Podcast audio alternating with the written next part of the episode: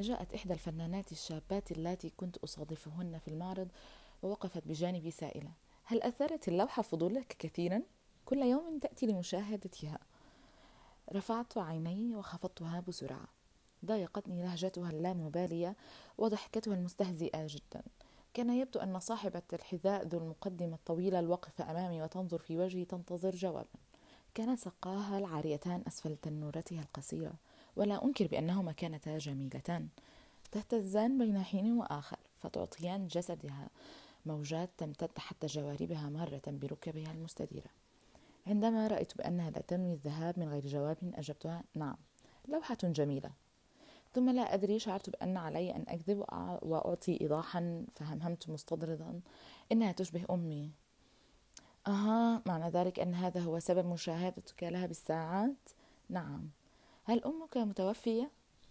لا انتظرت وكأنها تريدني أن أكمل كلامي أكملت متأطئا من دون أن أحرك رأسي تعيش في مكان بعيد صحيح؟ أين؟ في تركيا أنت تركي؟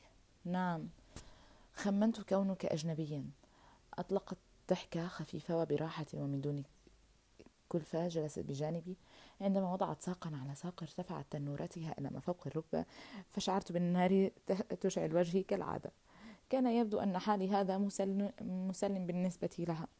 سألت مجددا أليس لديك صورة لأمك؟ كان يزعجني فضول هذه المرأة الزائد. أدركت أنها كانت تفعل ذلك للتسلية فقط ليس إلا. والرسامون الآخرون ينظرون إلينا ويتضحكون بالتأكيد. عندي ولكن هذه مختلفة. صحيح؟ يعني هذا أنها مختلفة؟ وأطلقت ضحكة صغيرة أخرى على الفور. تحركت كأني أريد الخروج والهرب. لاحظت المرأة ذلك وقالت لا تنزعج أنا ذاهبة. سأتركك مع والدتك وحدكم نهضت ومشت عدة خطوات ثم توقفت فجأة وعادت إلى جانبي. هذه المرة قالت بنبرة مختلفة وجدية بل وحزينة. هل تريد أما مثلها حقا؟ نعم وبشدة. حقا أدرت ظهرها ومضت بخطوات شابة وسريعة. رفعت رأسي أخيرا ونظرت كان شعرها القصير يتماوج على عنقها ولأنها تضع يديها في جيوب تيورها الضيق أساسا. أصبح ملتصقا بجسدها أكثر. عندما استوعبت أني قد كذبت عليها في آخر جملة قلتها, قلتها لها وقعت في ذهول شديد. ونهضت لحظتها من مكاني من دون حتى أن أجرؤ على أن ألتفت حولي وفررت خارجا. كان يتنامى في داخلي شعور إنسان اضطر لتوديع وفراق شخص تعرف عليه وألفه في إحدى رحلات السفر. أدركت بأني لن أستطيع أن أخطو بقدمي داخل المعرض مجددا. فالناس الناس الذين لا يفهمون أو يتفهمون بعضهم نفروني من هذا المكان أيضا. بمجرد عودتي للمهجع وبعدما خطر على بالي أن أيامي السابقة الفارغة ستعود من جديد وأنني سأعود لسماع خطط إنقاذ ألمانيا وتذمر أصحاب الطبقة المتوسطة الذين الذين خسروا ثروتهم بسبب التضخم على مائدة الطعام. وبأنني سأعود أغلق على نفسي غرفتي وأقضي وقتي مع حكايات جناف أو ثيودور ستورم. أدركت حينها معنى فقدان حياتي للمعنى الذي اكتسبته في خلال هذين الأسبوعين. فرصة واحدة فرصة لم يكن بإمكاني تخيل تحققها حتى جاءت إلى عمري أنا الذي يضيع ويمضي هدرا. ثم فجأة ومن دون سابق إنذار وكما جاءت بغتة من قبل انسحبت واختفت من دون أي سبب. لم أبدأ في استيعاب ذلك إلا الآن.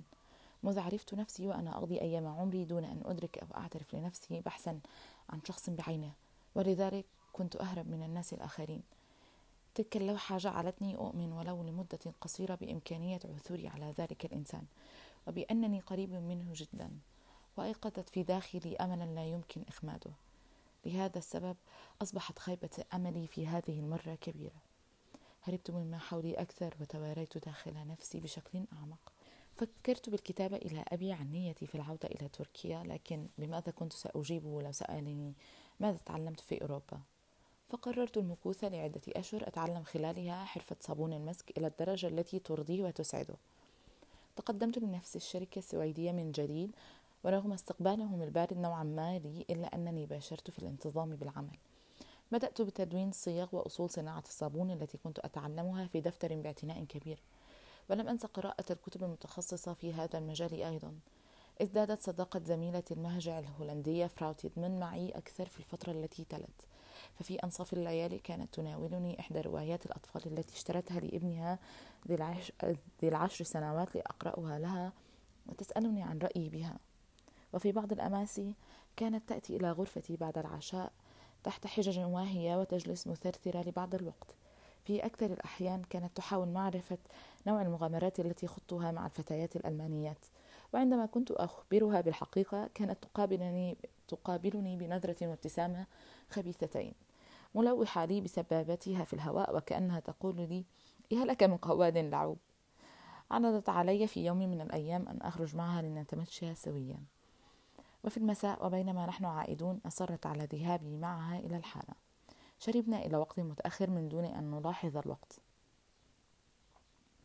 منذ قدومي إلى هنا كنت أشرب الجيعة بين الحين وآخر لكنني لم أشرب بهذا القدر أبدا من قبل. أذكر أنه عندما بدأ المكان بكامله يدور حولي لم أتمالك نفسي وسقطت مترنحا على حضن فراو تدمن بعد مرور المدة لا أعلمها وعندما عاد إلي بعض الوعي استيقظت بفضل المنديل المبلل الذي كانت تمسح به الأرملة الهولندية طيبة القلب وجهي لنعد إلى البيت حالا. قلت وأصرت المرأة على دفع الحساب. وعندما خرجنا لاحظت بأنها أصبحت أكثر قربا وحميمية معي. كنا نمشي متشابك الذراعين ومصطدمين بمن حولنا في الطريق. لم تكن الطرق مزدحمة بما أن نصف الليل قد اقترب. في مكاننا وبينما نحن نعبر الطريق إلى الجهة الأخرى حصلت حادثة غريبة. لحظة وصولنا للرصيف المقابل علق حذاء فراو تدمن في حافته.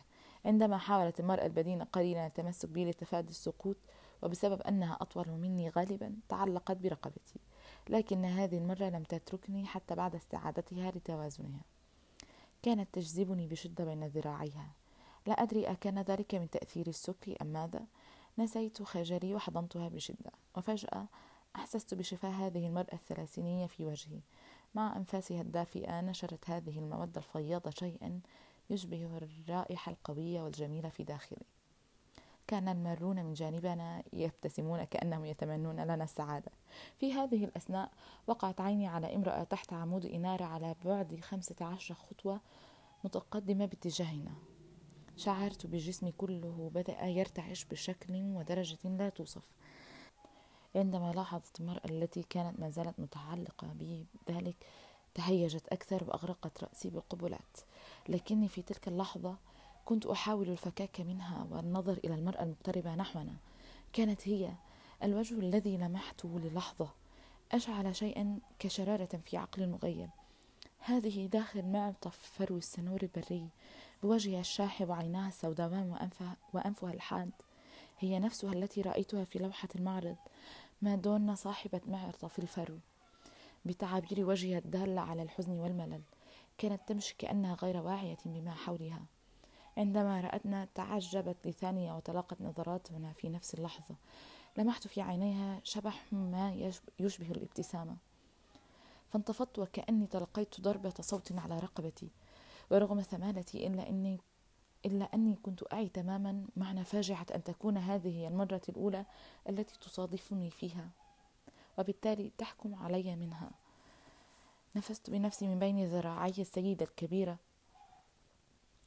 وركضت فورا للحاق بمادونا صاحبة معطف الفرو. ركضت إلى رأس الزاوية الشارع من دون أن أعرف ماذا سأفعل أو أقول لها. لقد اختفت من الوجود. بحثت عنها في نواحي المنطقة لدقائق لكن لم يكن هناك أحد. لحقت بي فراو تيدمن مجددا وسألتني ماذا أصابك؟ أخبرني ماذا حدث لك؟ ساقتني إلى المهجع وهي تشبك يدها في ذراعي. كانت تضغط بيدي على جسدها وتميل على وجهي ونحن نمشي في الطريق. في هذه المرة أحسست بأنفاسها الحارة ثقيلة لدرجة لا تحتمل لكني ورغم ذلك لم أكن أقاوم. لم أعتد في حياتي على مقاومة أي أحد. كل ما كان بيدي فعله هو الهرب لكنني لا أستطيع فعل ذلك الآن. كانت المرأة تمسك بي قبل أن أستطيع الابتعاد لثلاث خطوات. زيادة على ذلك كانت الصدفة التي حصلت قد تركتني مذهولا. بدأت مع انجلاء السكر عن عقلي أحاول التفكير بشكل مترابط وأستذكر عينيها اللتين نظرتا إلى عيني وابتسمتا قبل دقائق قليلة. لكن كل ذلك أصبح الآن يبدو لي كخيال. لا لم أرها لا يمكن أن أكون قابلتها على وضعي هذا. كل هذا كان كابوسا صنعه احتضان وتقبيل المرأة التي بجانبي لي وأنفاسها التي كانت تلفح وجهي. أردت الذهاب إلى غرفتي والتمدد على سريري والنوم متخلصا من كل هذه الأوهام السخيفة لكن لم يبدو أن في نية المرأة أن تتركني أبدا. مع اقترابنا إلى المهجع كانت تصرفاتها تهتاج أكثر وذراعاها تتشبثان بي بحرص أكبر. بينما نحن نصعد الدرج اجتمت على عنقي من جديد فاستخلصت نفسي منها بحركة رشيقة وهربت صاعدا. رقدت خلفي بأنفاس متلاحقة مزلزلات الدرجات بجسمها الممتلئ. وبينما كنت أدخل المفتاح في قفل الباب ظهر تاجر مستعمر هير دوبكا في الردهة كان يمشي ببطء شديد ونظرا لأنه لم ينم حتى هذه الساعة فهمت بأنه كان ينتظرنا فتنفست الصعداء كان كل نزلاء المهجة يعرفون أن هيرتوبكا شديد الثراء. كان يغذي الأرملة التي كانت في ذروة اشتعالها على آمال وأحلام لذيذة. حتى أنه كان يقول لي بأنها لم تستهجن ما يكنه لها من حميم المشاعر وبأنه ما زال يتمتع بعافيته رغم تجاوز سن الخمسين. حكى لي عن نواياه بخصوص ربط هذه المرأة به بأربطة ناعمة. وكصديقين قابلا بعضهما في الردهة. توقفا متحدثين لبعض الوقت فدخلت لغرفتي وأقفلتها من الداخل في الحال. كانت هناك محادثة تدور في الخارج واستمرت لمدة طويلة عن طريق التهامس. يفهم منها أن الأجوبة على الأسئلة التي كانت تسأل كان لها تأثير مطمئن على أذن السائل الذي كان مستعدا لتصديق أي شيء من دون شك.